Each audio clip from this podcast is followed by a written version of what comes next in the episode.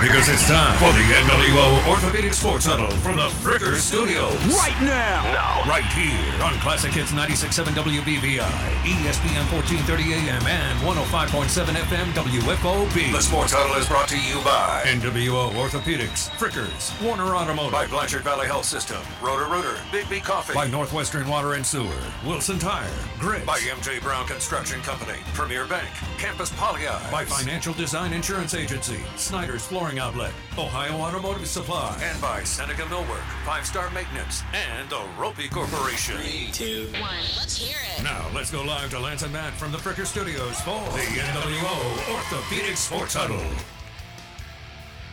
Welcome on into this edition of the NWO Orthopedics Sports Huddle here from the Fricker Studios on both ESPN 1430 AM, 105.7 FM, WFOB, and Classic Hits 96.7 WBVI Lance. Matt Common here with you. Thank you again for making us a part of your Wednesday night for this edition of the show. Matt, how you doing? I'm doing fantastic, man. I mean, sun is shining, the grass is green. I'm alive. That's a big week for me when it comes over the last few weeks for the sports huddle. So no, I'm ecstatic, man. It's a great week of sports already. It's been phenomenal. We got a great conclusion to the week coming up. We might have more next week. It's that great unknown known as postseason basketball at the high school level. But man, we've had some great games. We've had some brutal games. We've had everything in between. And I- I'm just doing good. I'm good. I'm alive. I'm well. Sun is shining, grass is green, like I mentioned. And we got more basketball and a great show on deck tonight for everybody. So I, I'm doing pretty darn good. On this edition of the show, we will talk with Steve Suter from Hopewell Loudon's girls basketball team. They're getting set to play in the regional semifinals later on tonight. They will be taking on Columbus Grove. We'll catch up with him in just a few minutes. We'll also talk with Mohawk head boys basketball coach Paul Dunn, coming off a win in the districts on Tuesday. They will play Hopewell Loudon for a district title on Friday. We'll also hear the Hopewell Loudon inside of that with their head coach Roger Jury coming off a win against Arlington on Tuesday. They will, in fact, play Mohawk in the district finals on Friday. And we might not be physically at the Frickers in Findlay, but stop in for their daily specials. Monday, boneless frickin' chicken wings day. Tuesday, frickin' chicken wings day. Tonight, get their sirloin steak dinner. Thursday, their frickin' chicken chunks. Kids eat free all day, every day at Frickers. You can pick up from the carry window, dine in, or get delivery through DoorDash. Daily specials all dine in only. Download the Frickers app. Find them online at frickers.com. And Matt, of course, we will uh, we'll talk, of course, with the uh, winning coaches from last night's uh, district semis games that we covered. But oh man, did we see some? Uh, we saw some fun basketball last last night. We saw some very highlight reel basketball, and we saw some classic, classic basketball as well. For kidding. My goodness, those were some fun games. And of course, join us for our coverage over the next few days of high school postseason basketball as well. A little later on tonight, we'll have games on both of our stations. On WFOB, we'll have the Hopewell Loudon girls basketball team in the regional semifinals when they take on Columbus Grove. Matt Com and Tom Grind have that one tonight on WFOB. And then on Classic Hits, we'll also have coverage of the Liberty Benton boys basketball team and their district semifinals matchup with Spencerville. I'll have that one for you later on tonight on Classic Hits 96.7. On Friday, we'll be back for a district finals matchup. We'll have Mohawk taking on Hopewell Loudon. You can join Matt and I for that one from Liberty Benton High School. That'll be Friday, starting at 6 o'clock on both stations. And Saturday, we hope to have more coverage for you, but that all goes Depends on how tonight goes for our local teams. If the Hopewell girls win tonight, we'll have coverage of their regional finals game Saturday afternoon. They would take on either Toledo Christian or Crestview. Our coverage was started about around 1 o'clock on both stations on Saturday. And then if the Liberty Benton boys win tonight, we will have coverage of their district finals game Saturday. Time still to be determined. They would play either Ottawa Glandorf or Bluffton. Matt and I would have that game for you, presumably Saturday night on Classic Hits 96.7. With that, we'll step aside for a quick timeout. When we come back, we'll talk with Hopewell Loudon head girls basketball coach Steve Suter here on the NWO Orthopedics Sports Huddle from the Fricker Studios. It's 10 p.m. and oh shoot, you didn't make that appointment for your aching knee. Guess what? Northwest Ohio Orthopedics is making it easier for patients to schedule their appointments. Online scheduling is now available. Hop online and schedule right away with whatever day and time works best for you and your family. The new online scheduling benefit is available at all six NWO locations Findlay, Tiffin, Fremont, Fostoria, Bluffton, and Bowling Green. NWO is always working to make things easier for their patients. Go online, schedule, and bam, done. College basketball frickin' heats up this year like never before. Frickers brings back a fan favorite, frickin' street tacos that add to the drama that the tournament provides. Frickin' chicken tacos, charbroiled chicken tacos, and Mississippi barbecue taco. Frickers also scores with a 48 ounce personal pitcher of ice cold domestic draft beer for only $6.50 all the games. Frickin' street tacos, $6.50 personal pitchers, nowhere else but the home for fun, food, sports, and spirits, Frickers. Neil Armstrong waited 6 hours and 39 minutes to step onto the surface of the moon. Jackie Robinson waited 20 months to play his first game with the Brooklyn Dodgers. And even DiCaprio had to wait 22 years to win an Oscar. You can wait until your destination. Don't text and drive.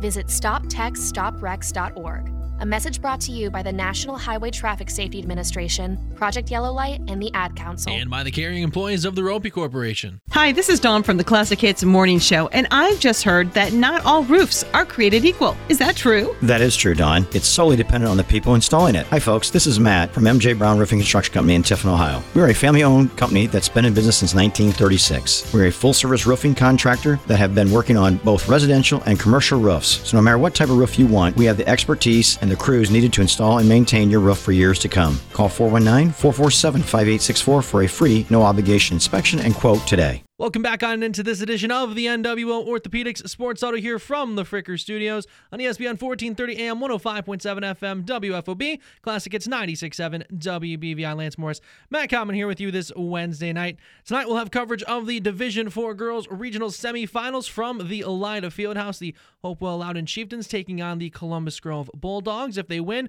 they would be back in Elida to take on either Crestview or Toledo Christian for a regional title. You can hear Wednesday's game on WFOB around 8 o'clock. Clock and if they advance to Saturday, we will have it on both of our stations. We're now pleased to be joined by Hopewell Loudon head girls basketball coach Steve Suter here in the Frickers Zoom room. Coach, how you doing? Doing great. Thanks for having me. Yeah, thank you again for uh, for taking the time to talk with us. For for you, two games last week. So let's go back to that uh, first game uh, in the semis against Mohawk. What, what were some of the big things you uh, saw from your team? Because Mohawk did kind of start uh, start hot, and you guys were able to come back, claw that claw your way back into that one. And second half was much different than the first half. Oh yeah, tail of two halves. No, um, you know, early you you just got to kind of hang in there early. You know, the nerves, the jitters, the atmosphere, the adrenaline gets going, and you know, we we just came out a little bit flat. Um, you know, give credit to Mohawk, they jumped on us quick, but my girls just never quit fighting. You know, we we kind of fought our way back a little bit. Didn't make a whole lot of headway, but you know, at halftime we walked into the locker room. I talked to the assistant coaches, and, and I felt at the end of the first quarter, I felt a little little uneasy, but at halftime I felt pretty good about our, our situation. The fact that you know we were only down eight, we knew we hadn't played well. I thought we were starting to see things defensively where we needed to be and and, and help out. I saw I saw us uh, creating a few more shots for ourselves and you know, our, our, message at halftime was one of just stay positive, just get, stick with the game plan, do what we're supposed to do. A long, long time to go, and we came out second half, got on a great run, and and you know we're able to wrestle the lead away from them, and and then we were able to dictate what they did down the stretch. And coach in that game against Mohawk in particular, I really think it speaks to your team as whole. Which, by the way, last several weeks has been really fun to watch. It's been very entertaining. You guys, you guys put on a good show each and every game. Very fun to watch and keep tabs on. But that Mohawk game in particular, I, I mean, that second half, can you just talk a little bit about some of those, maybe not full strategy adjustments because you still have games to play. Don't want to give anything away, but just some what those adjustments really were because it really seemed like you guys jumped out big, even though the score doesn't necessarily reflect it in that second half. Yeah, you know, um, Emily Klopp is just a, a, a, a tough guard. Um, you know, being six three, being as athletic as she is, um, we just didn't get where we were supposed to get to help side. You know, we, we knew she was going to get her touches inside. We were going to come from a, the backside to try to double down and, and make it tough on her. And we just didn't really get to where we, we needed to be. Uh, whether we were a step away from where we were supposed to be, we were too worried about getting back to our man to, to close out. But we did that in the second half. We made it really tough on her uh, to score. And then, yeah, we wanted to make sure that when she kicked it out, you know, they're they're a team that either she scores inside or they shoot the three. And we wanted to make sure that we got out and closed out on their shooters, and we did that in, in the second half. And we really limited their opportunities. We re- rebounded so much better in the second half too. Um, and you know, again, you're you're dealing with 16, 17, 18 year old kids, and when the momentum started to swing to our side, you could just see the confidence in, in our girls just get bigger and bigger and bigger, and their girls start to panic a little bit. And you know, we did what we needed to do down the stretch and, and pulled out a good victory. This is the NWO Orthopedics Sports Huddle here from the Fricker Studios. Lance Morris, Matt Common talking with Hopewell Loudon head girls basketball coach Steve Suter. And then on Saturday, right back at it, taking on McComb for the district title. And what were some of those big takeaways from that game against McComb? Wasn't exactly the same script, of course, as Mohawk, but another game that, you know, both teams were kind of feeling each other out early on. Yeah, you know, again, you know, the, not being on that stage before district final, the the crowd was awesome. McComb crowd was great. Our crowd was great. Our athletic director um, bucked up and, and, bought tickets for a lot of the students to come to the game. So that was great to be a, a part of that atmosphere. And uh, you know, things things just were different. McComb's a little bit different team, uh, more of a slashing, get to the basket type of a team with a couple of their guards. Um, a, a, sort of a similar player with the DeHart girl and, and Klopp. We knew we were going to have to play good defense on her, but we felt that we could we didn't have to help as much on her, and, and we stayed up on shooters and, and, really did a great job of running them off the three point line. I, I, was absolutely amazed at the end of the game. I looked at the stat sheet to, to find out that they didn't hit a single three the entire game. So you know, uh, we, we did a great job of contesting shooters and didn't handle things very well down the stretch. But you know, again, 16, 17 year old kids and the idea of winning a district championship and the nerves get to you a little bit. But we had we hit just enough free throws and and made just enough baskets down the stretch to, to maintain that lead and, and again pull out a, a great victory in a district championship. And certainly an impressive performance keeping a team like McComb relatively check offensively. You mentioned the defense a little bit in that game, and one of the things that really stood out to me, a team that is very aggressive in their transition defense in McComb. You guys kind of turned the script on them, and you guys were really the aggressors on the transition defense. What, what was some of the thought process with that? Maybe kind of hitting them at one of their strengths type of situation. Well, you know, uh, my team is um, we're at times a little. It takes us a little while to figure out what we're going to be good at this particular game. You know, some games we start out man and then we switch to the zone, and the zone's better than the man. Some games we start out in the zone and man and man's better. You know, some game games where we start kind of slow and, and want to dictate half court offense. And then there's other games, you know, later in the game, we, we get out and start running a little bit. And we seem to be a little bit better at doing that. So it's a bit matter of kind of figuring out what what our strength is that game, you know, where where we have success and just kind of capitalizing on that. And you know, we, we saw our opportunities. We had some great opportunities, you know, and I think that's been really the key to us the last you know six or seven games is defensive intensity and and really setting the tone for for what we do defensively and, and forcing turnovers and rebounding the basketball and getting out and and we've got good athletes on the on the perimeter. You know, Taryn Hampton can run. Um, Sydney Brickner off the bench can run. Olivia Bishop can run. Um, Ashley Daniel is good with the basketball. Kylie Malagon pushes the ball up the floor, and even our post players uh, run the floor really well. You, you look at somebody like Isabel Beidelchi, she can get out and run, and, and even Carly Kaufman. You know, you just think you know post players can't run the floor. She loves to run the floor and be our trailer and get that reversal pass and, and attack from the top of the circle or look at three point shot. So I, I think that's one of our strengths. I think my team is very diverse in what we can do and what we need to do when it comes game to game and, in game management and in game adjustments.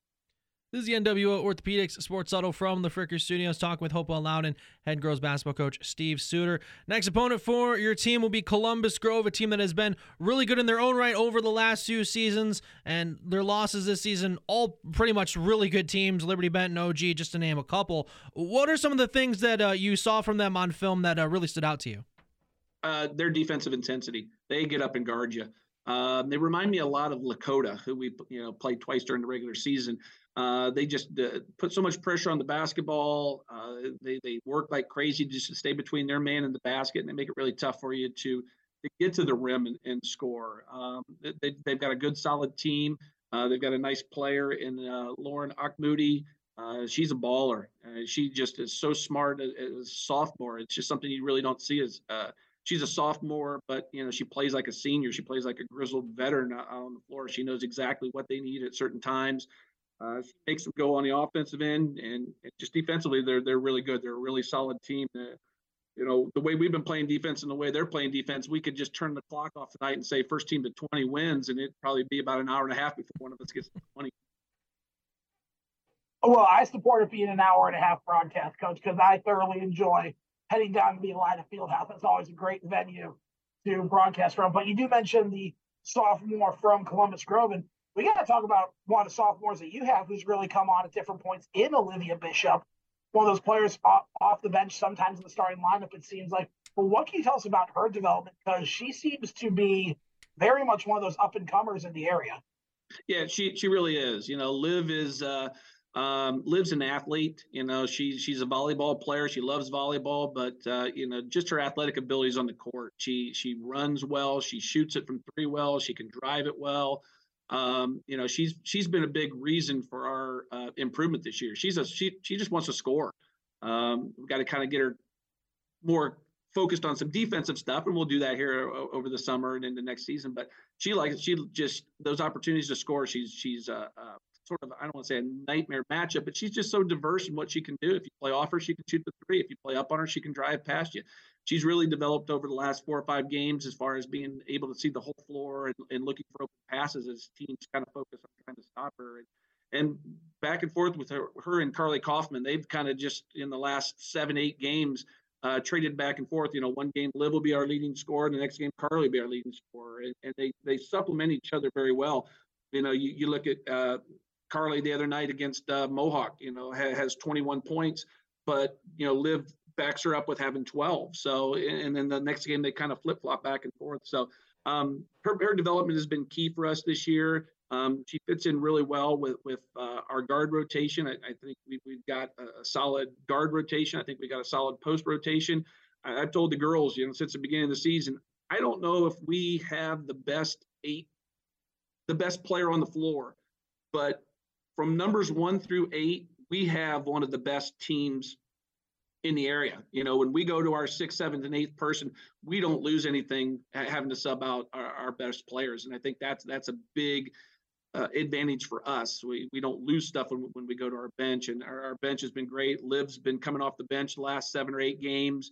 Um, she struggled a little bit in the middle of the season with her shooting, so we asked her to go to the bench and just relax a little bit, and that's actually a role that she's she's really uh, you know moved into. You know, when she subs in the game, you know when you sub your leading scorer in the game after seven, six, seven minutes, and the other team's subbing out their best players kind of got a situation where your best players playing against their second and third best players, and, and that kind of gives us advantage. So we're we're going to continue to do that. But but I love my team. I love my one through eights, and, and my JV team comes in every day and works hard and gives us a great look. And I, am I'm, I'm excited about uh, the opportunity to play in the region. Like you said, Matt, uh, Elida is a special place. I don't think our girls understand that what what kind of place it is because they've never been there before. But uh, uh, we're going to have fun. We've, we've had fun this week. We've had some team meals. We've had some laughs. Uh, um, you know, we're loose and, and ready to go. And, and hopefully, you know, I'm back talking to you guys on, on Friday about the, the game on Saturday. This is the NWO Orthopedics Sports Huddle here from the Fricker Studios, talking with Hopewell Loudon, head girls basketball coach Steve Suter. And like you just alluded to, Elida Fieldhouse kind of a league of its own, you know, just in terms of the atmosphere, just kind of has that feeling you can't exactly describe. It just kind of feels like basketball once you're down there. You you mentioned that girls haven't been there, you know, in this in, in this iteration at least. The Michaela Elmore team's made it down there a few times. What do you think it means, you know, atmosphere wise, and then kind of as a program, just being able to get back to that regional stage? Uh, it's just it, first of all, it's a great experience for the girls. You know, to, to be this far, to be Sweet 16, to be one of the top 16 teams in the state is just um, an honor in itself. Uh, but then getting to go down to Elida to play, you know, we're going to soak in the whole atmosphere. I was telling my, my assistant coaches the other day, you know, this uh, this is uh, this is where we want to be every year. We want to be one of those teams like a Columbus Grove, like a Convoy Crestview um, who, you know, if you don't make it to the regional, it, it, it's kind of a disappointing season. And, and hopefully this is the start of something good. And the girls get a fun taste of, of what the Elida Fieldhouse is like and the atmosphere down there, and they want more of it. And we come back and, and work over the summer and the fall and, and put ourselves in a position to get back there again next year. Uh, now, Coach, I have heard discussions of things concerning a school-wide party bus, series of buses that will be going down. So obviously the Elida Fieldhouse, I mean, we Lance just hit the nail on the head. Kind of in a league all its own, but also a league all its own in terms of noise and volume. Once you get down there and have it as a truly packed arena. So, what's the message that you want to give to the fans out there going into this one as uh, the, the, the voices will be needed heavily in this game. Yeah, the voices are always needed. In our student section, it, the turnout's been great. Um, you know, come down and have fun. You know, that, that's the biggest thing. The, the, the spirit bus, yeah, we have a spirit bus headed down there, which our administration does a great job of organizing. That that's a great opportunity for the students. They don't have to worry about driving down there, uh, being the second game on a on a week, you know, during the week, um, and driving back home. The parents have a little bit more, you know, comfort in knowing that their kids are in, in good hands. But just come down here and have fun, soak it up, enjoy it, have fun right here with us. You know, yell, scream, cheer for us and um, you know let's let's let's come back and, and see if we can organize another party bus on friday for a game on saturday this has been Hopewell and Head Girls basketball coach Steve Suter. Coach, thank you once again for taking the time to talk with us. Good luck against Columbus Grove and hopefully be able to advance to play for a regional title over the weekend. We'll hope so. Thanks a lot for having me, guys. With that, we'll step aside for a quick timeout. When we come back, we'll talk with Mohawk head boys basketball coach Paul Dunn here on the NWO Orthopedics Sports Huddle from the Fricker Studios. Think you can't qualify for a car loan because of your past credit, bankruptcy, divorce, even repossessions and charge offs? Well, think again and turn the corner to Warner. Warner Buick GMC can help you find the money you need for a car. Call 419 429 6157. That's 419 429 6157. Or apply online at warnerbuickgmc.com. Let Warner help you get a car today. For price, selection, and service, Warner won't be beat. For over 100 years, iron workers have been building America. Do you have what it takes to be an iron worker? Do you like to work with your hands? Do you like to be creative and solve problems? Do you like to be outdoors and don't mind getting dirty? With starting pay of $18 an hour and with medical and retirement benefits, there are ironworker jobs available in Northwest Ohio. To take your career to new heights, call the Ironworkers Local 55 Training Center at 419 382 3080 and build a better future. Come on now, you know you've heard of those famous breadsticks? The ones oozing with cheese and a variety of other toppings you can choose from? That's right, the ones from Campus Pollyeyes, the world famous ones. Don't forget Campus Pollyeyes for tasty subs, pizza, your favorite beer, and even salads. One of Findlay's best kept secrets. Don't forget to try the house made ranch dressing. Getting your favorite goodie from Campus Pollyeyes is easy. Located at 339 South Blanchard Street, Campus Pollyeyes offers dine in, carry out, or delivery. What you waiting on? Getting the kids to practice on time. Remembering if it's your day to bring snacks. Making it to the game with a clean jersey. Why are simple things sometimes so complicated? Thankfully, with auto owners, insurance doesn't have to be one of them. Auto Owners works with independent agents who answer when you call, so you can worry about more important things, like whether your kid is going to run toward first or third base. That's simple human sense. Ask Financial Design Insurance Agency in New Riegel if auto owners make sense for you. Welcome back on into this edition of the NWO Orthopedics Sports Huddle here from the Fricker Studios on ESPN 1430 AM, 105.7 FM, WFOB, Classic Hits 96.7 WBVI. It's Moore's Matt Common here with you this Wednesday night. On Friday night, we'll have coverage of the district finals in Division 4. The Hopewell Loudon Chieftains taking on the Mohawk Warriors. Winner of that one will advance to take on either Ottoville or Crestview in the regional semi- semis next week in Bowling Green. You can hear our coverage Friday at 6 o'clock on both of our stations. We're now pleased to be joined by Mohawk head boys basketball coach Paul Dunn here in the Frickers Zoom room. Coach, how you doing? I'm good. You guys? I'm good. Thank you again for uh, taking the time to talk with us. Very much appreciate it. Thank you. Yeah, no, I appreciate the offer. So for you, two big games in the sectionals, those big wins over North Baltimore Arcadia, electing to play a sectional semis game rather than taking the bye. What kind of went into the decision, and what did you see from your team in those uh, first two postseason games?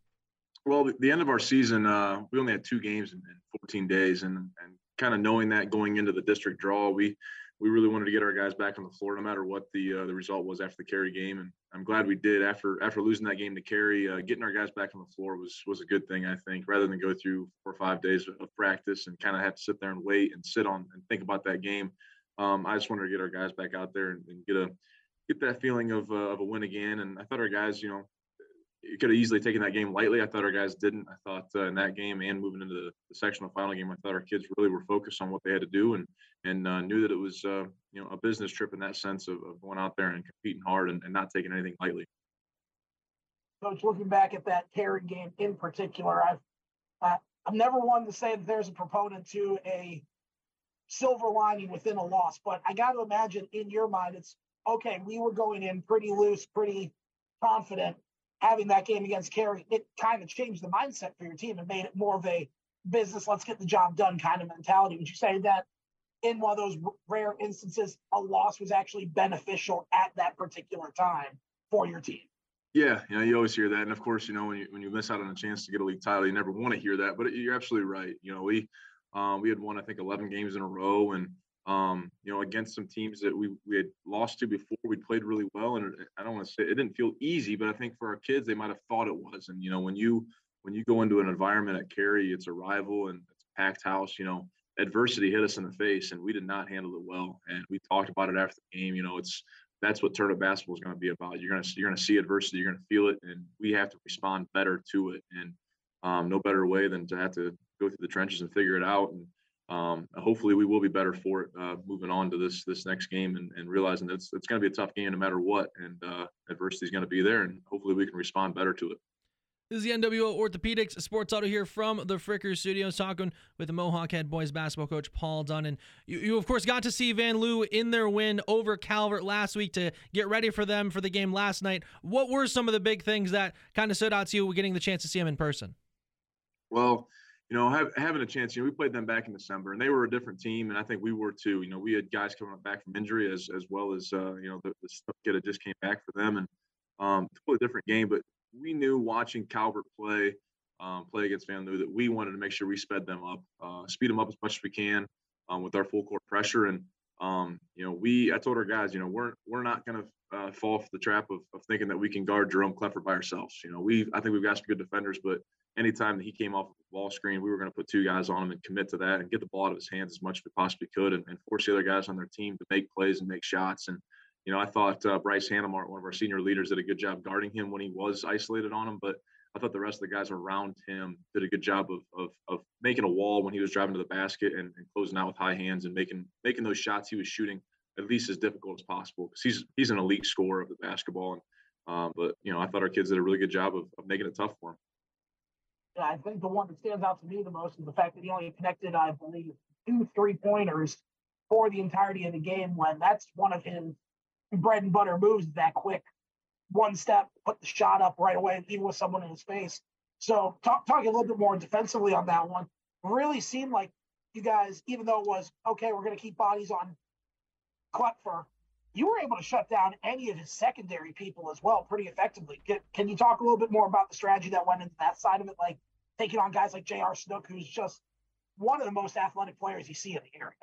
Yeah, no, honestly, you know, you, you guard you guard Clifford. Obviously, you want to take away the three point line, and and you don't want to force him to drive the basket because he's a good finisher. Um, but then you flip the flip the script on Snook. You want to, you know, we want to close out maybe a, a hair a hair short on him, and maybe invite him to shoot the jumper, knowing that we had to build a wall when he attacked the basket. And you know, he attacked the basket strong, and we, you know, one of our star defenders, Payne Heyman and Zayden Fry, on him to be physical with him and not give him easy access to the basket. And then, you know, the other shooter on the outside for him was uh, was a TJ Rickle, and we knew for him we wanted to run him off the line because his his best attribute is catching the ball and getting his feet set, and he's a great uh, spot up shooter. So taking taking him out of his comfort zone and the other guys around him have, have good touch around the basket as well. But we just wanted to, if we couldn't get a get a hand up on him, we wanted to speed him up at least. You know, make them feel our pressure if we were closing out late on him. I thought our guys that were the help defenders uh, for the most part off of Klepfer and Snook did a really good job of being able to be in good help position, but then able to get back and try to influence the, the the shot of some of those guys that caught the ball. Talking with Mohawk Head Boys basketball coach Paul Dunn here on the NWO Orthopedics Sports Huddle here from the Frickers Studios. And you guys, of course, were able to get the game, get up big fairly quickly, even got the game into a running clock in that second half. And it just seemed like every shot you guys took, especially those threes, in route to a school record as well, it just seemed like they were all going to fall in. Yeah, yeah, it's when when a game gets to that point, you know, with that with the state rule of you know the 35 points, you know, our you know, we, we wanted to get it to that point and then, you know, get our get our guys out and get them uh, get them on the bench. And, you know, when you're playing in a game like that, obviously the, the basket just seems like it keeps growing and growing. And some of our guys were really relaxed and knocking their shots down. And, you know, one thing we've been really pushing our kids to do as the season's progressed is we've got three, four, really five shooters on the floor at any time. And when a guy's got a hot hand, we got to find him. And I, I didn't think early in our season we did a good enough job of, you know, AJ's on a heater or a boomer or any of our guys of finding him uh, and getting the ball back into his hands that next possession. And there in the first half, I thought we did a good job of finding AJ. He made what two in a row there, and then in the second half, Hunter Haynes made a couple in a row. So when when kids understand, you know, when a guy made one, that we got to get him a look the next time down or the, the time after that. It's it's important, and I thought our guys did a really good job of that. And because of that, you make 17 threes. And speaking of three pointers and some of the range that was on display uh, the other night with your team, question for you: What what are games a horse like in your guys' gym? Like, is is it like the old Larry Bird, Michael Jordan commercials? I mean, I I've never seen a team have the level of range beyond the arc at this stage that you guys did the other night.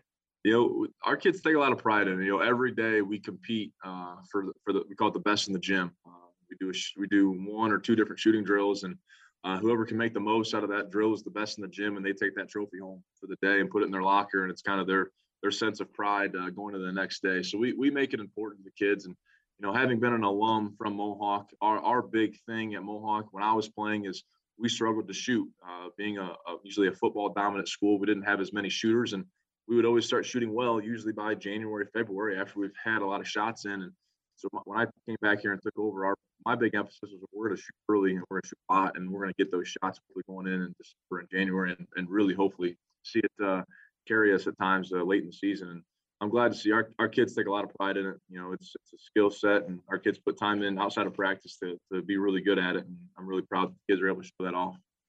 This is the NWO Orthopedics Sports Huddle here from the Fricker Studios, talking with Mohawk head boys basketball coach Paul Dunn. Looking ahead to the district finals matchup against Hopewell. You guys, like Vanlue, also played them earlier in the season, but again, was very early on in the season. What stood out uh, watching that game uh, last night against Arlington?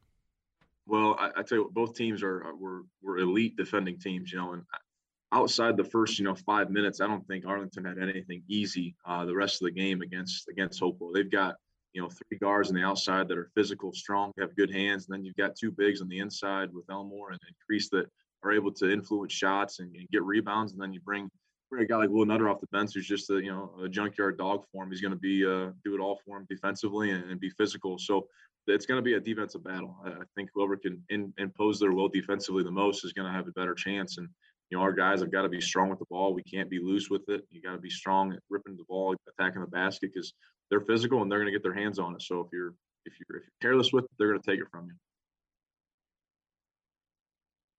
And coach, obviously with that one as well, you do get the uh, I don't know if it's fun, but necessarily the privilege of being able to go against a coach like Roger Jury, who's kind of been establishment in the area for a long time now.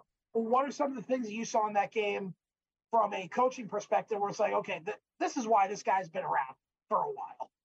Yeah, no, he. I mean, he's going to scout the heck out of us. He, he knows what we do. You know, I mean, we play each other every year.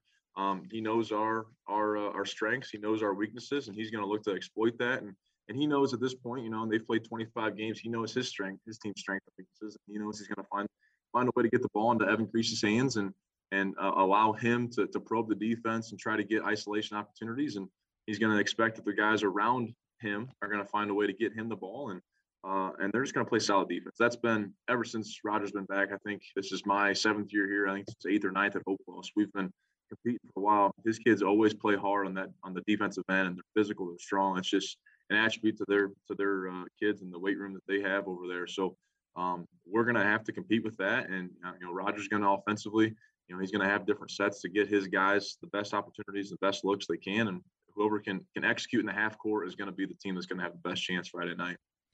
This is the NWO Orthopedics Sports Huddle from the Fricker Studios. Lance Morris, Matt Common, talking with Mohawk head boys basketball coach Paul Dunnan. What does it mean to for this to get back to this district final stage, get yourself a chance to get back to that regional stage? You were there a handful of years ago, back in that 2018 season. What it, what would it mean to get back to that stage? You know, once again. You know, I told the kids last night this is only the second time in Mohawk school history that you know a team's made it to district finals. We've, we've won you know quite a few sectional titles, but lost in district semis a lot. So uh, to get to this level again is, is a credit to our kids, and you know a lot of the the kids that were uh, our ball boys and around the program had brothers playing in the program uh, on that 17 18 team that made it to regional semis and they got to see what that was like they got to experience it and for them to get a chance now to to be one game away from having that chance, I, I think they're I think they're hungry for it. They, they saw their brothers take part of it. They got to be ball boys, and um, I'm, I'm, proud for them to it to this point. And you know, at this point, anything can happen. Uh, you know, whoever plays the best is going to have us have the best chance to win. Whoever shows up and is the most confident in what they're doing and believes what they're doing is, is going to be the, the winning formula. Is going to be the team that gets out of there. So uh, I hope our kids are are confident what they're doing, and it doesn't matter uh, what you did Tuesday night. You got to show up tonight and tomorrow and have great practices and ready to go Friday night against a really tough opponent. And coach, obviously Mohawk, a team whose fan base travels very, very well, especially so come tournament time. What's the message you have for the fan base? Um, obviously Liberty Benton, a big venue. They were they were able to fill it up pretty nicely the, the other night and made it pretty loud in there. You expected more of the same from them Friday Absolutely. night. Absolutely. No, we've got a great community here. Uh, you know, small school. Uh, this is this is what uh, basketball is all about at this time of the year. You know, getting the excitement for our kids. You know, they put a lot of work in in November and in front of some some empty gyms at practices and scrimmages to get to the point where now you're playing in front of packed houses on on in March basketball. That's that was our goal. You know, who who can make it to March? Make it to March. That's that's special for anybody. And uh, I'm I'm glad our kids get that chance. And for our community, you know, they've been a great support ever since I've been back. You know.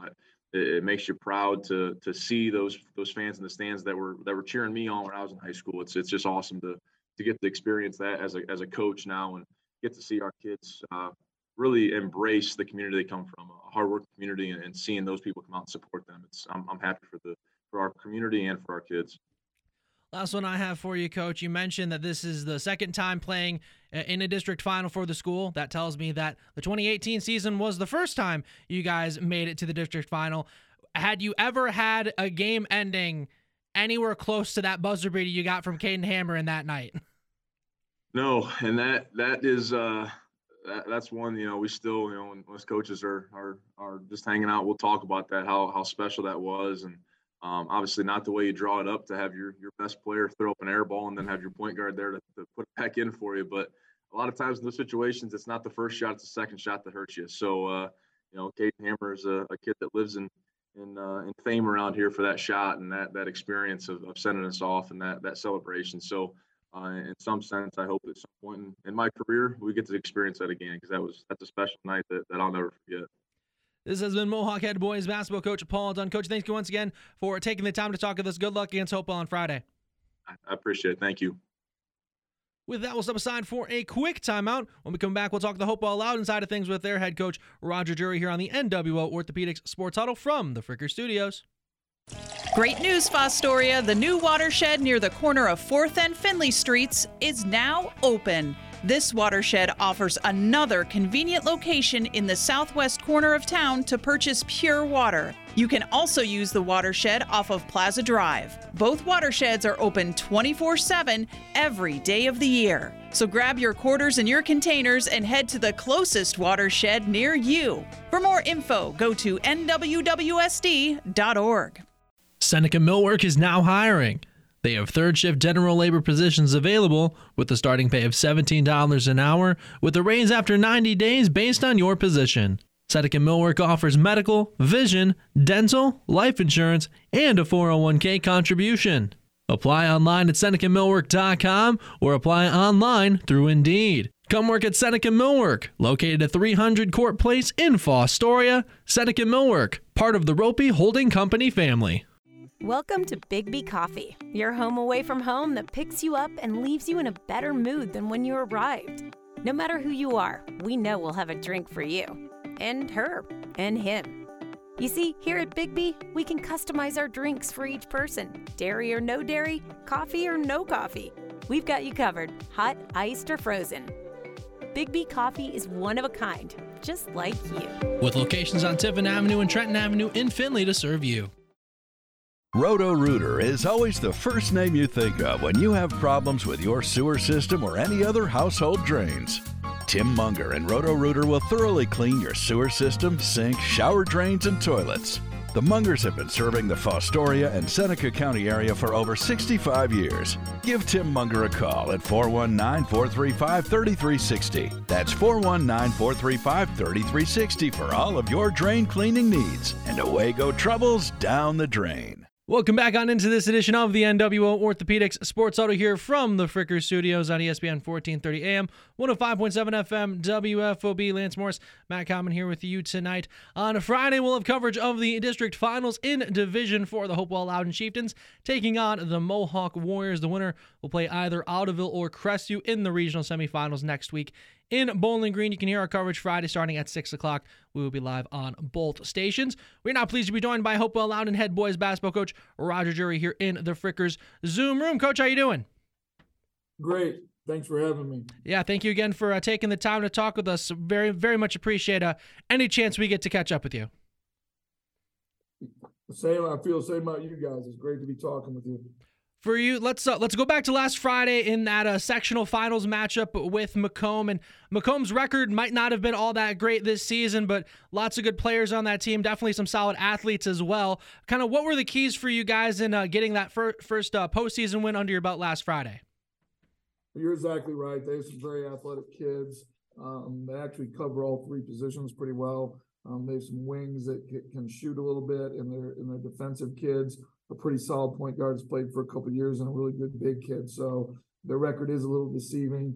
Um, of course, they're they're a, they're a powerhouse football school year in and year out, and, and we knew we had to be physical with them and take away easy shots early to not give them any any confidence. And uh, that was our primary item. When they get confidence during the year, they play very very well. Like I said, they're they have some talented athletes, and I thought we did a pretty good job uh, of taking the guards out of the game and containing the big kid inside. Yeah, and coach, I, I think it's took took a little bit of my thunder away there because I was going to ask what was the what was the secret a little bit that one to taking the guards out of that particular game as McComb. Make no secret about it, their, their guards are very very talented this season, have been throughout the year. So kind of an impressive performance. Can can you walk us through what a little bit of the game plan was in terms of keeping those guards in check? Yeah, we really wanted to uh, try to frustrate them through their second and third options when they can just play and be athletes. They're pretty good. So we tried to turn a lot of shoulders and we tried to get them to their second and third options, which a, a lot of times uh, high school teams don't have to go to. Uh, and we thought that would really be key. If, if they were just going to be able to be strong and drive it straight to the rim or, or, get open shots, we thought they'd be a little bit tough if they got their initial entries to the post. Um, was tremendously quick, very athletic. Um, we thought that would be an issue also. So we really tried to take away uh, strong hands and try to get them to their second, and third options where they weren't as comfortable. Like you said, they're a dangerous team. Uh, we we by no manner at all did, did we look past them at all. When you look at them on paper, actually most of those kids were back from the year before. If you guys remember, we played them in our first tournament game last year, and essentially, you know, they lost they lost one kid from that team, and um, you know, there's several all league type kids there. There's several really good athletic kids. So we just thought that they're really good when they're able to do things in the first or second option. And we try to get them to the third or fourth option uh, to think about things and execute plays. And we thought at that point that we would be have a much better opportunity to, to get stops defensively. This is the NWO Orthopedics Sports Huddle here from the Fricker Studios, talking with Hopewell Loudon head boys basketball coach Roger Jury. And then, of course, you were able to watch uh, Arlington games uh, last Friday against Old Fort that, of course, went into overtime. Kind of what were some of the big things that stood out to you from that one? Obviously, you guys had played Old Fort a handful of times, but I presume first time, at least maybe for you, seeing uh, Arlington in person? Mm, uh, I actually saw them once earlier in the year, but um, yeah, it was very early in the year. We were scouting Riverdale as well. And I thought I'd check Arlington ahead of time, but had some film on through the year. If I ever get an extra chance, we try to look at it a little bit. But uh, you know, th- their biggest key was that they have they had two shooters that are knockdown shooters that primarily shoot out of the corner. Um, we knew we had to recover to them. They they have two really good guards. Coach Vermillion's kids are able to put it on the floor and drive it pretty well. So a lot of times when you help out of driving situations, it opens those corners. They do a great job of spacing, and then their post player is really underrated. I mean, he's a little bit short um, for a post player and doesn't jump very well, but has won the last three tips I saw somehow, which I don't know how that happens. and then he he also uses his body tremendously well. And we call it throwing your hands. Usually gets to the free throw line. If you can't get a good look, he's gonna explode those arms up through if you don't stay straight up in the wall So they, they also had all three positions covered and Coach Vermillion does a great job. So we really wanted to take away any easy standing shots in the corner.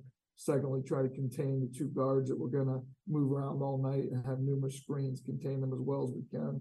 We also thought number five was a key to the game, the Russell kid. He's probably overall their, their best overall player. He's not their best scorer. That's Vermillion. He's not the best post player.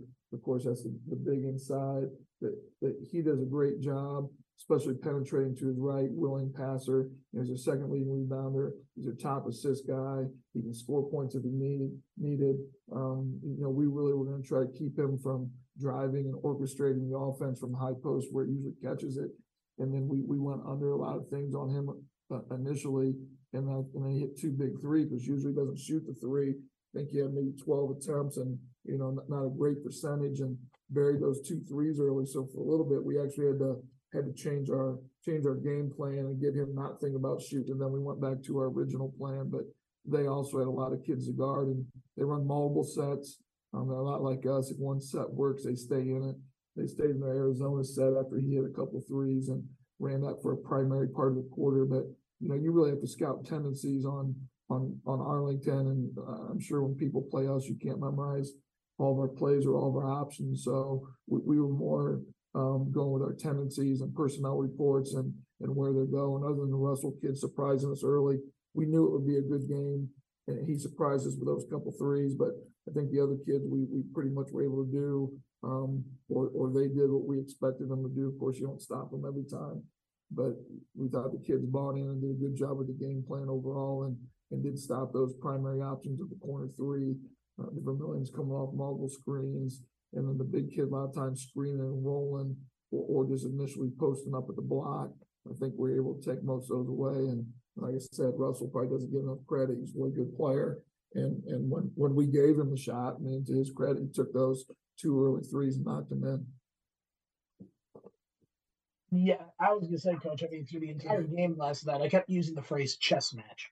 It, it, it really, I, I, I got to tip my hat to both you and Coach Vermillion. It, it seemed like it was just a masterclass between two coaches of how to strategize, how to counter punch, how to go back and forth with each other. One of the ones that really stands out to me is you made sure that Essinger, the, the big man in the middle for Arlington, did not have a clean or easy look all night. Can you talk us through getting guys like Donovan Elmore on board with that and even getting Evan Priest at different points on board with that? Because Essinger, he's definitely someone that can put, push people around the paint. It just did not seem like he had that level of success last night. No, and we really talked about trying to get him, um, bump him. That's a great point because that was one of our points of emphasis of, of trying to be a little physical. He runs uh, after some of his high ball screens. He, he, he directly rolls like a lot of people do quite often, but he also runs that. It's almost like a shuffle cut that guards run all the time with a little bit of a loop action, and they back screen him on the backside. He tries to come straight through the block and we tried to get him under the block to the baseline side he didn't have as much room to move. We tried to meet him and be real physical in the paint and get him outside the block. Once he gets outside the block, he has two NBA dribbles like backwards in the guys, and, he's pretty good there. But then we had to wall him up. So our main focus was to be physical and, and get him off the block on his initial cut, and then and then understand that he's going to try to try to use the two NBA power dribbles to the rim. We want to be really physical just to make him pick it up a little bit early um, he also, and we talked before, like you guys see this also, you see him more than we do. We also that he's able to step outside, he can shoot a little bit. He had a really nice baseline jump on us early. So then we talked about we had to maintain contact and take a step out of him also. He had about 14 footer. We pushed him where we wanted to, but then we didn't put a hand up. And, you know, that, that was our fault. We talked about it all week. So we had to reemphasize that, that even we get him outside. I thought later then, then we did a really good job, but the one clean look he got, he knocked down. And we felt comfortable we could make him pick his pick the dribble up before he got to that two or three foot area. Because once you get to the really deep, it's like the old Shaquille O'Neal stuff you talk about. If you're just strong and physical, I mean, you can literally jump through people, and the offense usually gets a call down there. So we did everything we could to try to keep him from getting inside that four or five foot area where he could just throw his arms and get strong and get through people. And I found even our guards had to help on that bump sometimes to, to push him the extra step out. So if you, if you notice that too, Barrier Martinez a lot of times, even though Donovan was swinging through with him, and having time swinging through. They, they had some pretty good bumps in the middle of the paint also um, to get him off his trajectory to get to straight to the block. And not only that, we saw, you know, we mentioned some of those guys that were uh, matched up with uh, Ryler Essinger for Arlington, but it was even, it was, at least to me, it was also fun to see uh, him and uh, Will Nutter go back and forth. You know, Nutter, a sophomore that's got a lot of playing time for you, but kind of both of those guys on the football field were linemen of the year for their conference on both sides of the ball and you could you could see the football side of things you know start to creep in there when they were matched up uh, last night as well no, I'm sure Ryler loves those challenges too, and that's one of the few things we usually don't do. You know, in my earlier days, maybe now I was try to motivate myself, but we don't try to do a lot of the extra motivational stuff. But um, Will's Will's a really tough and physical kid. He just loves to play. He does a tremendous job with his body, which of course is one of the reasons he's so good in football. But uh, we made sure that Will was aware. He wasn't aware that, that Essinger, of course, had a great football season also and was was lineman of the year on both sides. And for a while, they really went at each other for a little bit and neutralized each other. And, um, you know, Will may even be uh, as good of a football kid as he is. I've always said that last several, you see natural instincts in him that he's a really good post player. He seals for us. He understands space. He understands backing out and letting kids penetrate and catch an easy one out of the short corner. And, and he got himself in position both offensively and defensively. And what was a huge key for us I don't think, you know, I was looking at the minutes, but we were talking on the way home. I don't think he played quite as much in the second half just because we were playing so well, but had a huge stretch when Donovan got his second foul. I think he played the majority of the second quarter. And, and you know, everybody thinks dominant is scoring all the points or or whatever, but he was really dominant in his six and a half minutes. I thought he did a did a fantastic job against Essinger too. Um, gives up a little height, um, of course, Essinger's not as big as Donovan or Evan to start with, but just did a wonderful job with his body and then presented himself offensively.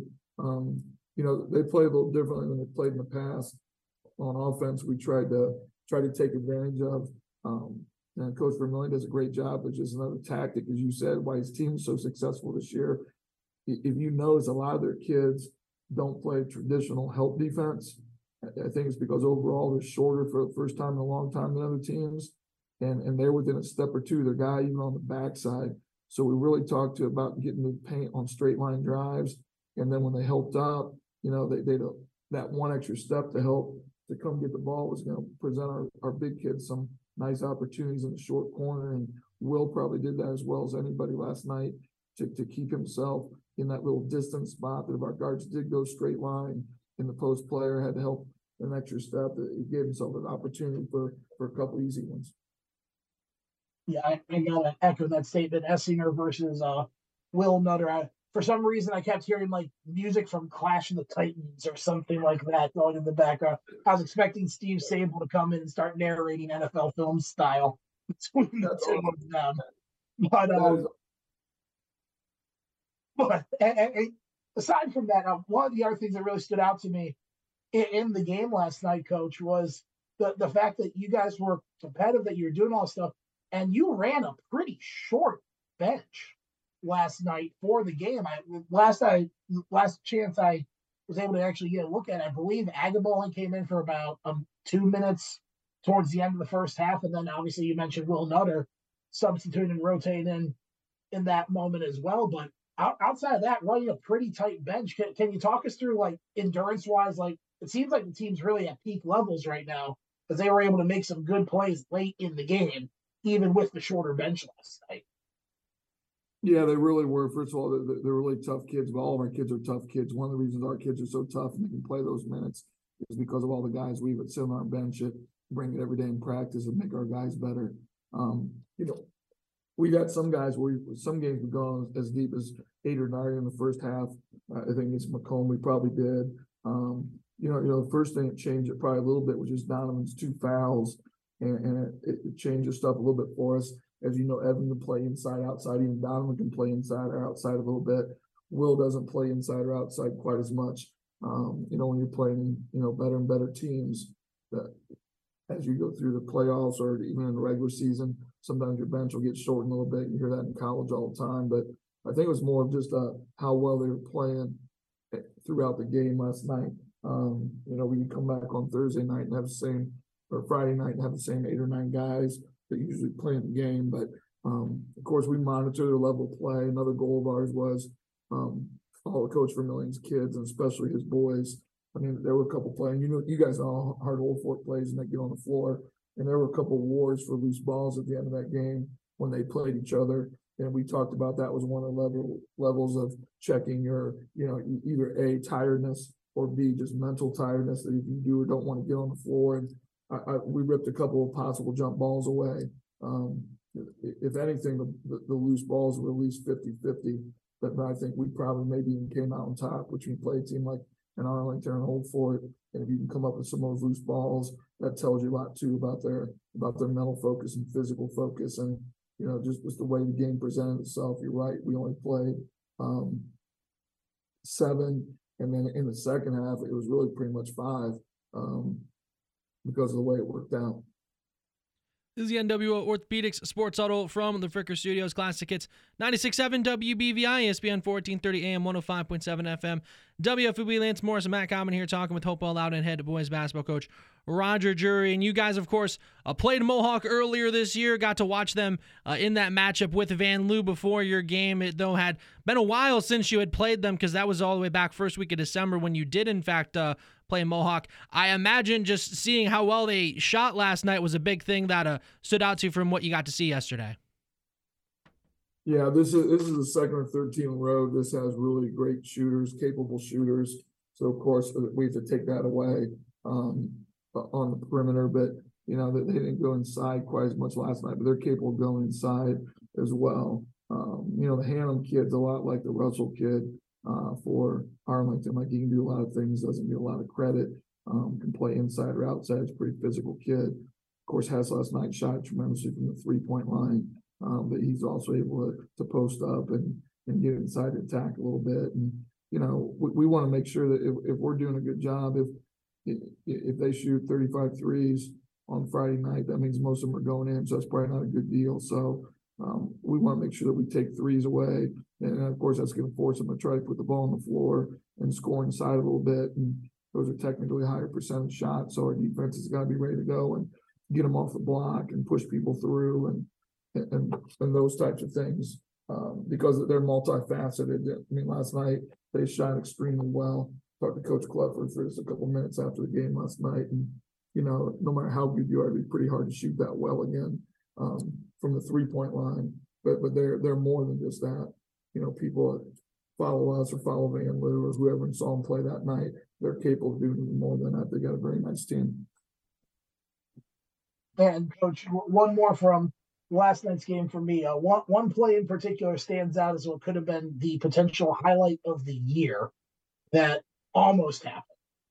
End of the third quarter, Donovan Elmore nearly gets the putback slam at the Yes. buzzer. Just a general observation. How quickly would the roof have gone off of the arena at Liberty Benton had he been able to put that one down? And are you guys going to give him a hard time about it in film? Oh yeah, yeah, we were giving him a hard time. So um, no, Donovan is becoming so much more aggressive. He's becoming a presence for us.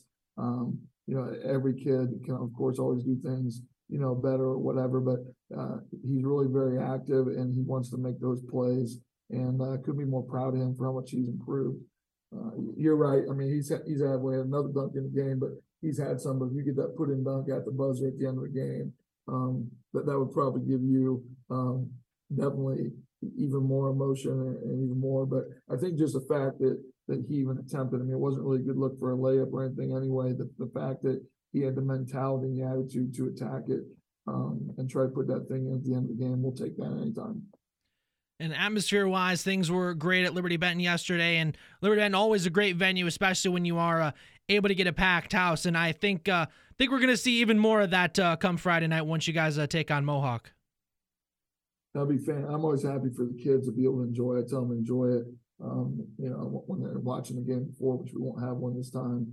Uh, and then as soon as the tip goes up at 32 minutes, you're locked in. But you know, those are special times, and in their life, it all goes really, really fast um, throughout a tournament or whatever. But we do tell them to try and enjoy it and be thankful for all the great people we have. Be thankful for the parents and thankful for the fans and thankful for media guys like you guys that we truly appreciate. Um, you know, because it, you know, every year we talk to seniors in the locker room and everybody thinks, you know, as we get older, people tell you time flies and now, you know, I truly believe that, but you know, the easiest kids on a team to see that happens are your seniors. Um, it just seems like you play one day and the next day, at some one team in the state of Ohio is gonna, four teams in the state of Ohio are gonna win their last game. That hopefully they just enjoy it and, and take it stride by stride and, um, you know, be thankful for the things that, things that happen in life that don't happen to everybody else. And coach, last one I have for you, more of a humble request, really. Um, after the incredible performance back and forth, coaching wise, strategy wise, that I, I I could go on about it. It was really just a sight to see.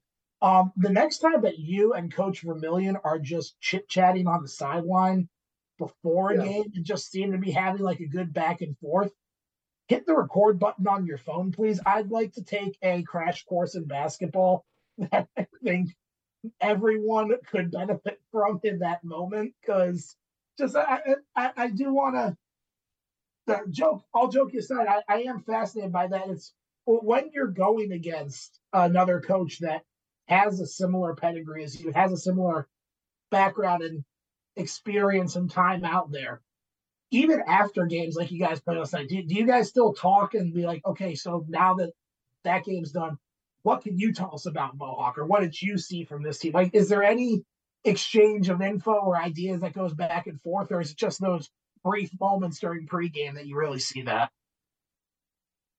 Um, there's a little bit of each. I'll probably talk to Jason, um, sometime today or whatever, and he's always more than willing. Of course, we did that a lot more when we were in the BBC together.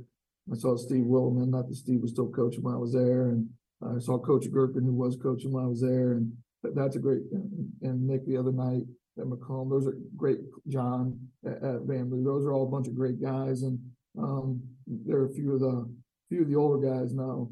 Uh, Coach Weaver does radio, of course, he used to be Mohawks football coach for a long time, was also an English teacher like I am, you know, he- he's, he- he's a, he actually coached against me, another older guy, but, um, you know, those guys all do a great job communicating. Anytime you need anything, if you call them, they'll do that.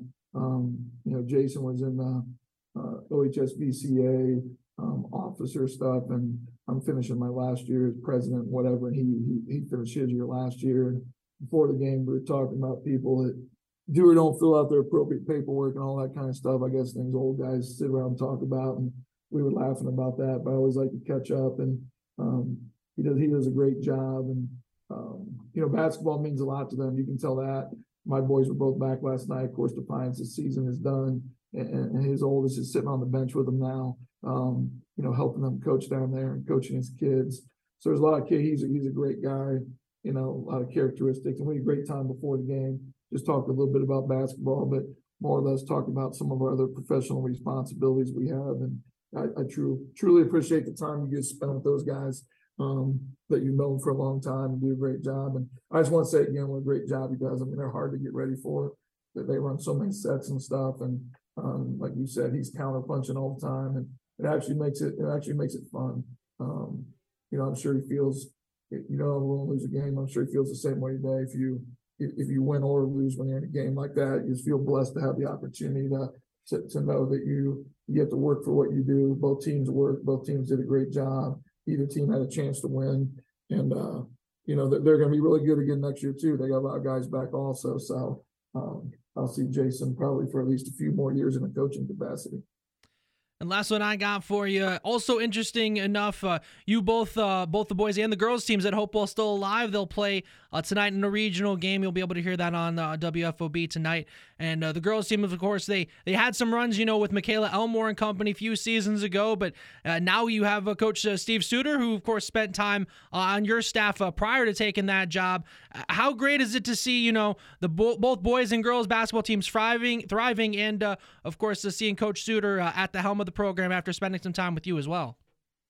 Oh, I'm very, very excited for Steve. He's done a great job this year. The girls have done a really good job. Um, you know, especially like you said, that there's they've had some success in the past. They've been a little bit of a different way. You know, two or three pretty good players on there. Um, there, there's not that one individual talent. like We look at Michaela, and, and of course, uh, even Olivia Zender. I mean, you got two kids out playing in college right now that that do a great job, plus all the other ones they have. And it, this team really works hard and, and, does things right as often as they can. They got a big game tonight. Uh, most our kids are, most our boys players will will get out here just a little bit early. Most of them are going to be riding the spirit bus to the game, and um, we wish the girls and Steve the, the very best, and he's done a great job already. So very proud of them. Of course, see him at school every day and get to talk to him all the time. So I'm excited for all the success they've had. This has been Hopewell Loudon head boys basketball coach Roger Drury. Coach, thank you once again for taking the time to talk with us. Good luck on Friday against Mohawk, and hopefully can bring home a district title. That'd be wonderful, guys. I just want to thank you guys again. I truly appreciate everything you guys do. With that, we'll step aside for a quick timeout. When we come back, we'll talk some NBA here on the NWO Orthopedics Sports Huddle from the Fricker Studios. College basketball frickin' heats up this year like never before. Frickers brings back a fan favorite, frickin' street tacos that add to the drama that the tournament provides. Frickin' chicken tacos, charbroiled chicken tacos, and Mississippi barbecue taco. Frickers also scores with a 48 ounce personal pitcher of ice cold domestic draft beer for only $6.50 all the games. Frickin' street tacos, $6.50 personal pitchers, nowhere else but the home for fun, food, sports, and spirits, Frickers. It's 10 p.m. and oh shoot, you didn't make that appointment for your aching knee. Guess what? Northwest Ohio Orthopedics is making it easier for patients to schedule their appointments. Online scheduling is now available. Hop online and schedule right away with whatever day and time works best for you and your family. The new online scheduling benefit is available at all six NWO locations Findlay, Tiffin, Fremont, Fostoria, Bluffton, and Bowling Green. NWO is always working to make things easier for their patients. Go online, schedule, and bam, done. Need new tires or tire service? Then Wilson Tire Company has you covered. Offering 15 brands of tires and providing 24 hour roadside assistance, Wilson Tire Company can get the job done. In business for over half a century, Wilson Tire Company has three convenient locations Tiffin, Upper Sandusky, and Kenton. Wilson Tire Company offers mobile services, especially for commercial and farm applications. Check them out on the web for contact information or simply set an appointment from the comfort of your couch. Wilson Tire Company, a trusted partner for all your tire needs. Grit. The word is defined as having courage or strength of character. My name is Mitch Gardner, and I am the owner of Grit. We are a personalized health and fitness organization that will help you find the strength and courage to become the best version of you. Let my staff at Grit encourage you to get healthy in the right way. It's time to take charge of your health for yourself, your family, and your future. Grit is located behind Ace Hardware and Bodyworks 24 Hour Fitness of Tiffin. Or reach out via email at grit, G R I T T, dot training at gmail.com. Back we are here on the NWO Orthopedics Sports Huddle from the Fricker Studios on ESPN 1430 AM 105.7 FM WFOB and Classic Hits 96.7 WBVI Lance Morris. Matt Common here with you this Wednesday night. Big thanks to Steve Suter and Roger Drury from Hopewell Loudon, along with Paul Dunn from Mohawk for joining us on the show tonight. If you missed any part of our show today or just want to hear it again, head over to WFOB.com, click on the podcast page. You can hear today's show and our shows and interviews from past seasons as well. And we might not be physically at the Frickers in Findlay, but stop in for their daily specials. Monday, boneless frickin' chicken wings day. Tuesday, frickin' chicken wings day. Tonight, get their sirloin steak dinner. Thursday, frickin' chicken chunks. Kids eat free all day, every day at Frickers. You can pick up from the carryout window, dine in, get delivery through DoorDash. Daily specials are all dine in only. Download the Frickers app to see more and to place an order. Find them online at frickers.com. And Matt, let's uh, let's talk some NBA because a good amount has actually changed over over the last week, and namely LeBron James uh, currently injured. He was in a walking boot on his right foot. They plan to reevaluate him in a couple weeks, but I mean, if you're the Lakers, you're already struggling in terms of postseason possible positioning. Any chance of them making it could be killed depending on how LeBron is feeling over the next few weeks. The only chance of them making it depends on how LeBron There's it's not a matter of what level of chance, it's any chance at this point. And frankly, if I'm LeBron, there's a team on the tepid shores of Lake Erie that's looking mighty good.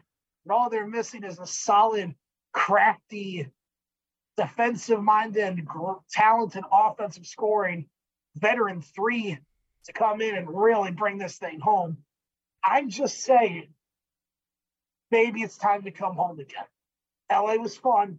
It's time to come home again. One more. One, one, run it back one more time with Cleveland. When will you people let him go? Never. He did so much for you just the first time around. Not even not even the second time, just the first time. Then he says, "You know what? I will come back to Cleveland. I'm going to bring you home that title I promised you." And that's what he did. And then Yeah. he and then he left again, and now it's still, "Oh, LeBron, come back. We miss you." Come on. Okay.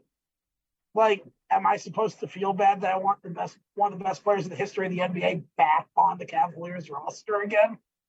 Like, I don't I'm not entirely sure what hill you're choosing to die on right now on this matter, but you mean to tell me that you wouldn't want your Orlando Magic to have LeBron James right now? You had how many years of LeBron? We had 11. I want 12 or 13. That is so oh my like that's Why would you not? I mean, they got Darius Garland, Donovan Mitchell, Evan Mobley, Jarrett Allen. You have to throw LeBron James on that starting five as well. like can't you just let him go? Look, the answer is no. Clearly. And you're going to have to be okay with that. Like it's like it's every time there's some rumor of oh LeBron maybe looking to come back to Cleveland again. Oh, this is happening. oh, he wants to play with Bronny. allude- he's even alluded to the fact that he would come back to Cleveland again. It's just like let it let him go, people. Just let him go. Just because you're salty because he would never choose the Orlando Magic. It's not that he even chose Cleveland. He was born in Akron. Which is the largest suburb of Cleveland, Ohio. I agree. So it's not that he chose anything. It's where he was born. You know what? That's not important. It's very important. It is, Not it is it is exactly the matter of fact important. Is not important at all.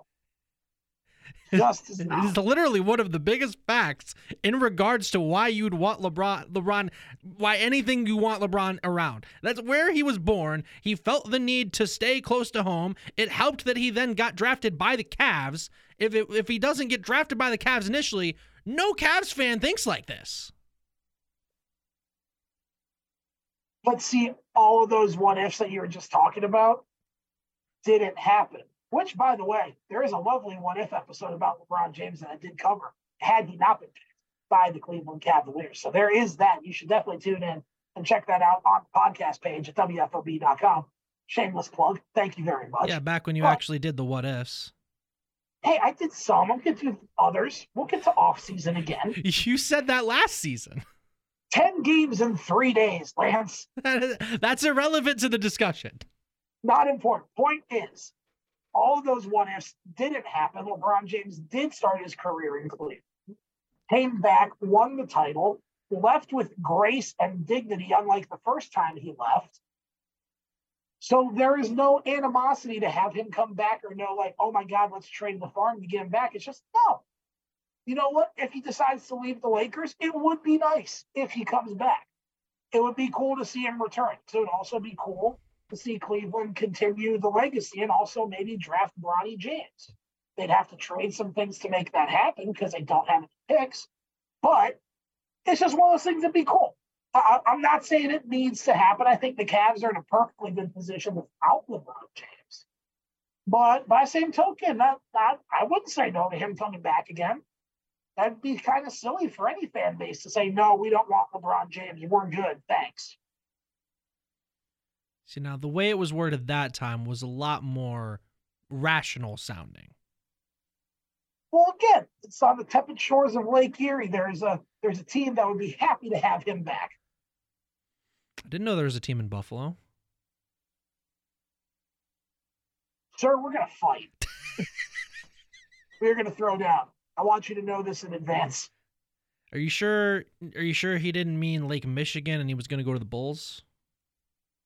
Okay, you know what? On a side note, before before I violently assault you verbally, there is something that would be kind of poetic about him joining the Bulls, wouldn't it?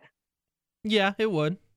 Like he went and took over Kobe and Magic's team with the Lakers, and then he went to Jordan's team with the Bulls. He closed out. There's something to be said about that would be kind of cool as well. Mostly because he would just have spent his entire career then avoiding the Knicks and the Nets, which just cracks me up because everyone thought he was a lock to go to either one of those places. I mean, the Knicks, yes. I don't think there was ever really a whole. I mean, I guess like when they had Jay Z as a part owner, but it's it had always been until he ended up finally going to Miami. It did. I rem- remember the narratives very strongly about oh LeBron will be on the Knicks, and they ended up with Amar'e Stoudemire and Carmelo Anthony. Eventually, I mean, they, they ended up with a decent super team. It's just they couldn't close it out.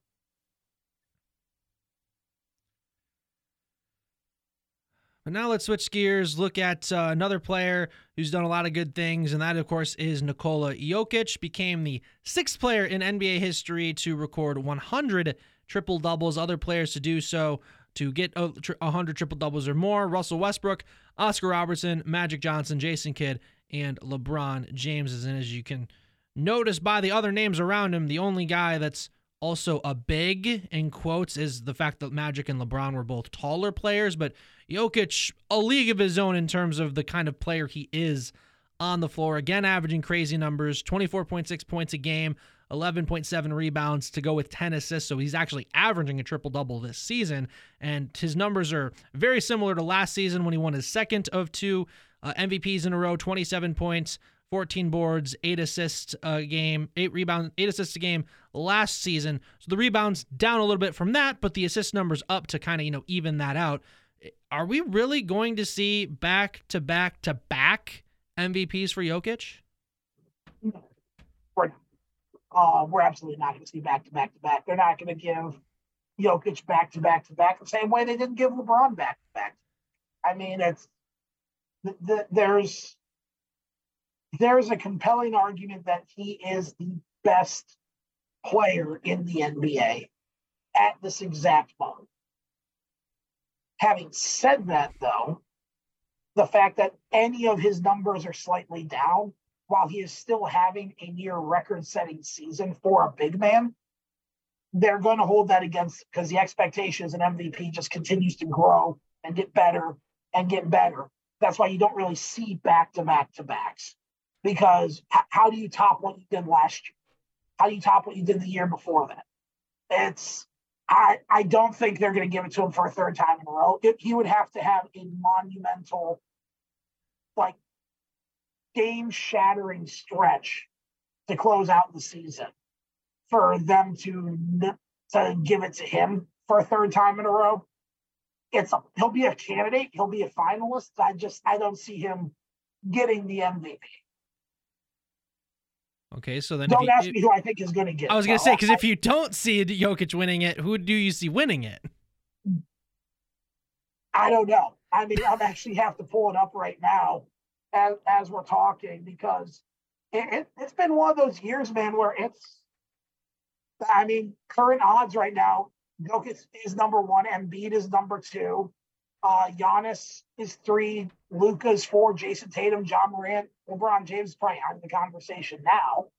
Um, I'll be a little bit of a homer. I think if he goes on a tear at the end of the season, I think you could make an argument for Donovan Mitchell as well.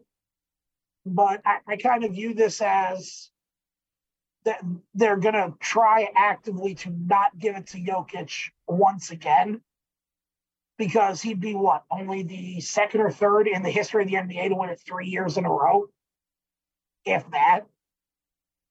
So you mean you mean to tell me he's in a pantheon of that level of elite? He's great. He is very much a talented player. I just I don't think the sports writers are going to let him have that opportunity. If you want my opinion, I think a much more likely candidate would be Embiid to actually win it or Luka. But I think Luka's chances took a bit of a hit because of them just trading for Kyrie Irving. So that makes it more can he really do it on his own? Maybe the answer is no. I, honestly, one of the names that really comes out to me is Jayson Tatum. I don't think it's a lock, but I think he could be one of those dark horse candidates that if Boston makes a good run of it, I think he could be the alternative choice to Jokic, and we'll see what happens from there. But if I had a vote, I'd give it to I'd give it to Jokic. I would, but I don't have a vote, and I don't think they're going to give him three in a row. Last thing I have uh, in the NBA realm, the Sacramento Kings, they're still third in the West, 36 25. They're, they're only a game and a half behind Memphis. I know we might have mentioned them last week when we talked, but do you believe they're any sort of a legit threat come postseason time? Because we've already talked about how deep the West is in general, but the Kings, the numbers say they're really good, but it's kind of the same, similar thing with the Nuggets. It's like the Nuggets have had some good teams, but they've never really been able to get over the hump. Why would we now think the Kings are going to come in the same year we have the Grizzlies near the top, all these other teams near the top? Why would we think that now the Kings are going to come away and be, you know, one of these top teams in the West come postseason time? Really, for me, it's because this Kings roster, the way you look at them, they're kind of an island of misfit toys. You know what I mean? It's I mean, you have a very talented player who's just been completely underappreciated throughout his career De'Aaron Fox. That him and Damian Lillard have very compelling arguments to be the most undervalued point guards in the NBA. A wide, wide margin.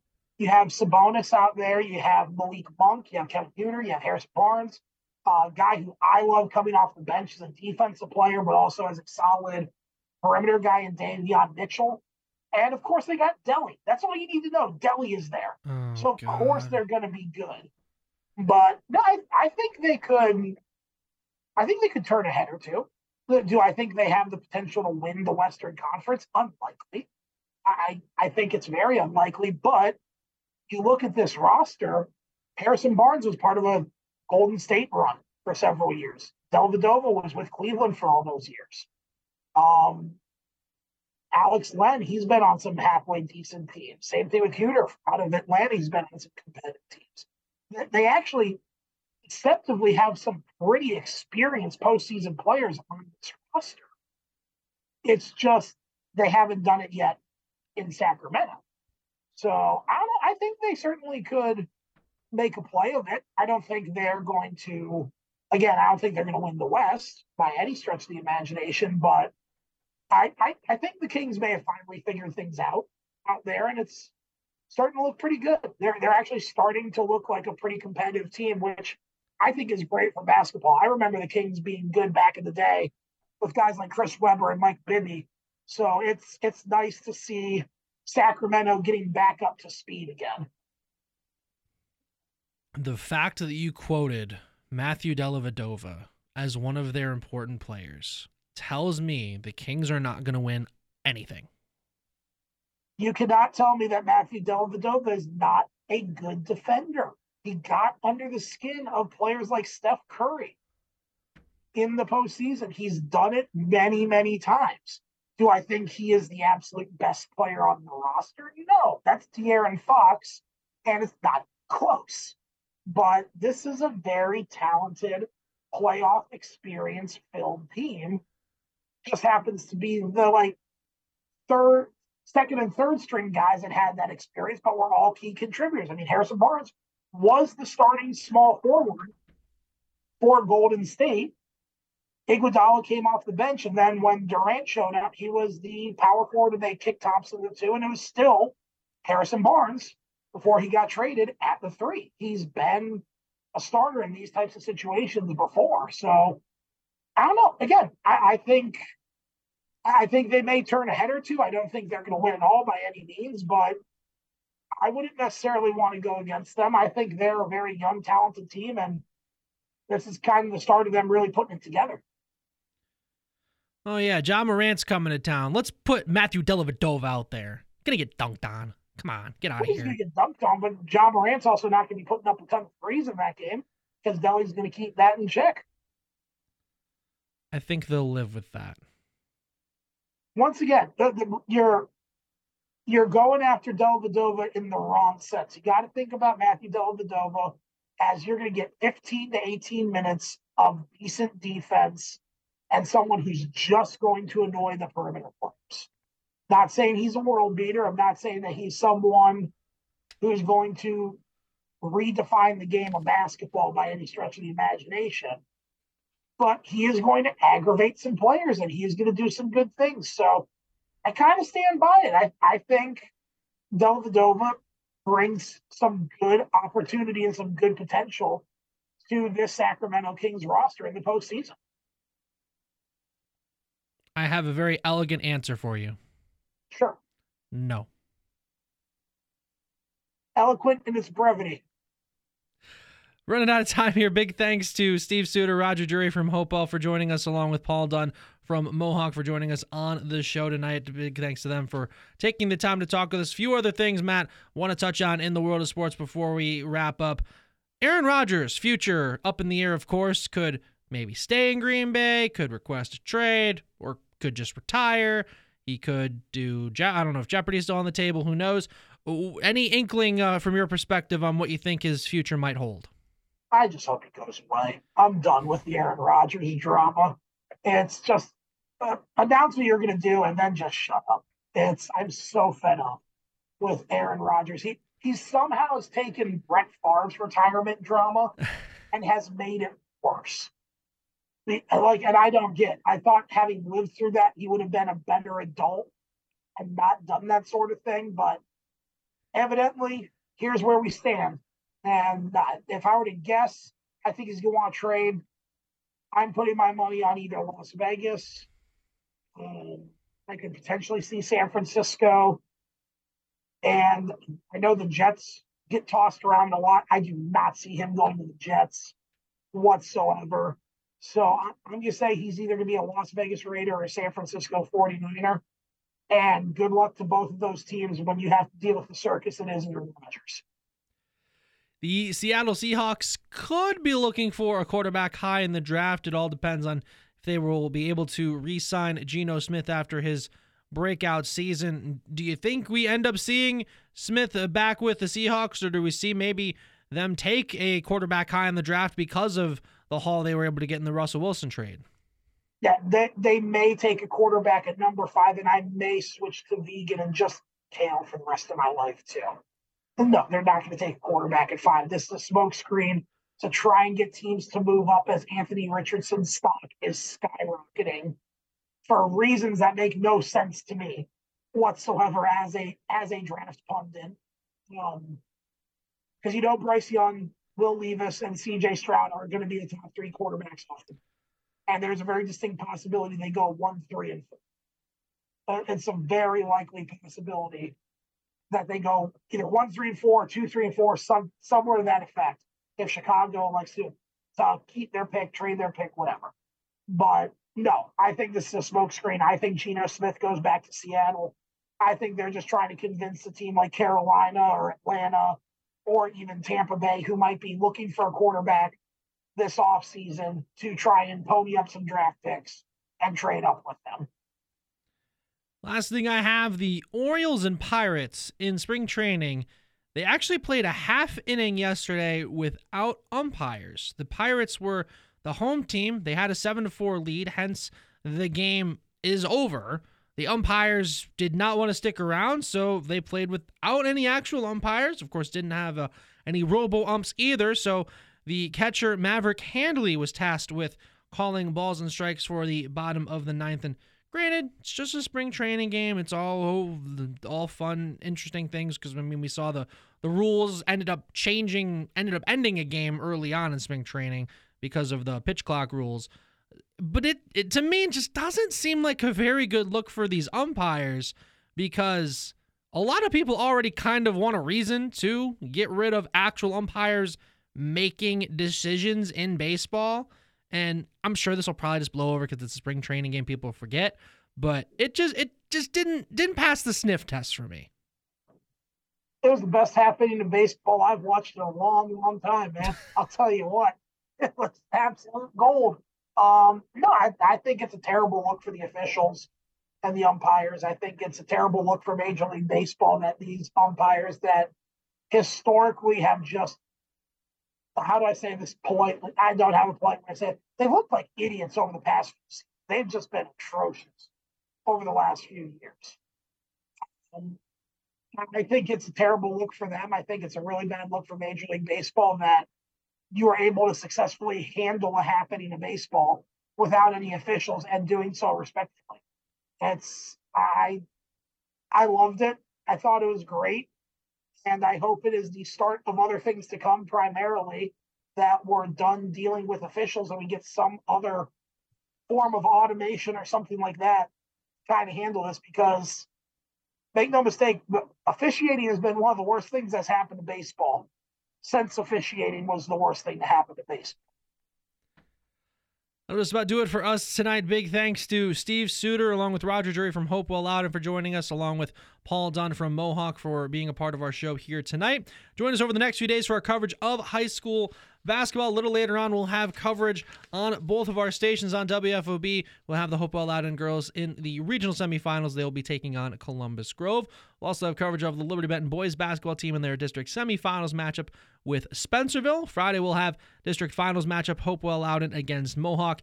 Matt Common and I will have that one from Liberty Benton Friday night. That'll be on six at six o'clock on both of our stations. And Saturday, we hope to have more coverage depending on how tonight goes for our local teams. Could have more action on Saturday, both in the afternoon and at night, depending on how the Hopewell girls and Liberty Benton boys perform here tonight. For my broadcast partner, Matt Common, this is Lance Moore signing off from the Frickers Studios for the NWO Orthopedics Sports Huddle. Thank you for listening. Have a great rest of your day, everybody.